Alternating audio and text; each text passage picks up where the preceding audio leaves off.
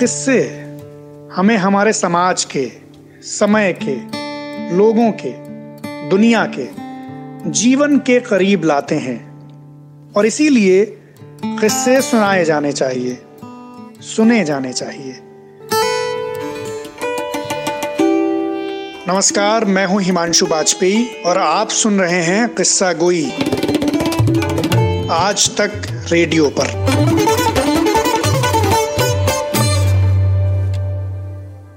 पिछले क़िस्सागोई में मैंने आपको लखनऊ के सुरखा भांड का किस्सा सुनाया कि वो कितना खुददार था, लेकिन फिर मुझे लगा कि लखनऊ के भांडों की खुददारी का कोई भी सिलसिला तब तक मुकम्मल नहीं हो सकता जब तक कि इसमें क़ायम भांड का जिक्र ना हो।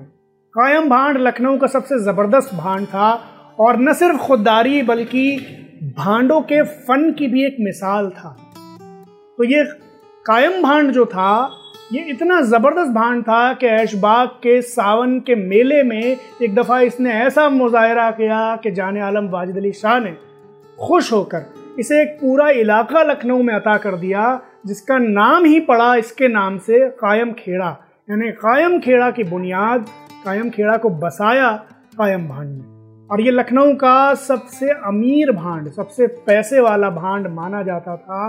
इसका जाहो जलाल बहुत मशहूर था। मशहूर तो ये भी था कि ये अकेला भांड था जो कि हाथी से चलता था। मगर जब हालात बदले तो क़ायम भांड की शख्सियत का एक और रंग दुनिया वालों ने देखा। देखा ये कि जब अट्ठारह सौ सत्तावन की क्रांति हो गई, जब अट्ठारह सौ छप्पन में वाजिद अली शाह लखनऊ से बेदखल करके मटिया बुर्ज भेज दिए गए और यहाँ क्रांति के बाद अंग्रेज़ों ने एक भीषण दमन चक्र चलाया, तो उस दौर में भी तमाम मुसीबतें उठाने के बाद भी क़ायम भांड की खुददारी पर कोई फ़र्क नहीं पड़ा। क़ायम भांड अपनी परफॉर्मेंसेस देता था और अपने उसी अंदाज़ में, अपने उसी शोला नवा अंदाज़ में कायम रहता था। एक दफ़ा किसी परफॉर्मेंस में जिसमें अंग्रेज़ों के आला अफसर मौजूद थे, क़ायम भांड ने लखनऊ में अंग्रेज़ों द्वारा की गई ज़्यादतियों पर एक थप्पी कस दी, एक व्यंग्य कर दिया। व्यंग्य बड़ा गहरा था। उस एक व्यंग्य में अंग्रेज़ों ने लखनऊ में जो जुल्म ढाए थे उन सब की अक्कासी थी। अंग्रेज़ अफसरों को ये बात बुरी लग गई।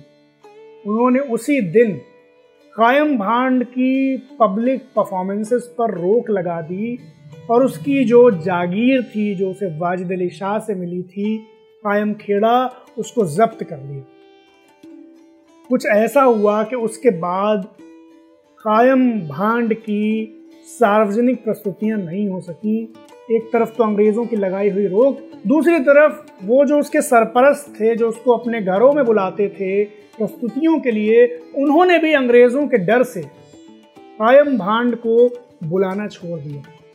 मगर क़ायम भांड भी इतना खुददार था कि उसने किसी के सामने हाथ फैलाना, किसी से भीख मांगना या कोई और धंधा कर लेना गवारा नहीं किया। उसका ये कहना था कि मैं ख़ानदानी भांड हूँ, ज़िंदगी भर मैंने जो कुछ पाया है वो इसी फ़न से पाया है, अब मैं आखिरी वक्त में दूसरा काम नहीं करूँगा, ना किसी के सामने हाथ फैलाऊँगा। और तारीख़ गवाह है कि वो क़ायम भांड जो लखनऊ में सबसे अमीर था, जिसके जाहो जलाल का, जिसके रुतबे का एक जलजला था लखनऊ में, मिसालें दी जाती थी, जो हाथी से चलता था, जो वाजिद अली शाह का बड़ा चहेता था, वो क़ायम भांड आखिर में भूख से मरा। लिटरली क़ायम भांड की जो मौत हुई वो भूख से हुई। तो हमारे उस अजीम फनकार ने, जो अपने फ़न में माहिर था, सरे फहरिस्त था, उसने भूख से मरना गवारा कर लिया, मगर किसी के सामने हाथ फैलाना, किसी से भीख मांगना, किसी से जलील होना, ये गवारा नहीं किया। तो अगली बार जब आप किसी को भांड कहकर खिताब करें, ख़ास तौर पर जब आप फिल्म या रंगमंच से जुड़े हुए लोगों को भांड कहें और एक अपमानकारी लहजे में भांड कहें, तो ज़रा क़ायम भांड की इस खुददारी को भी याद कर लीजिएगा और उस जुमले को भी याद कर लीजिएगा जो उसने अंग्रेज़ों पर कस दिया उन्हें आईना दिखाने के लिए।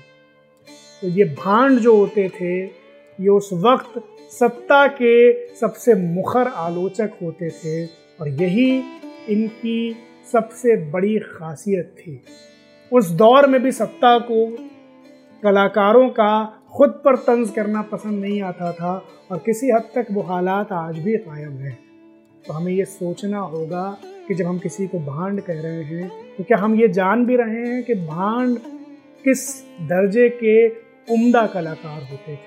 क़ायम भांड का यह किस्सा यहीं तक, आगे और भी भांडों के किस्से मैं आपको सुनाऊंगा कि मुझे लगता है कि ज़रूरी है कि हम उसे एक फ़न को जानें जिसे पूरी तरह से भुला दिया गया। शुक्रिया।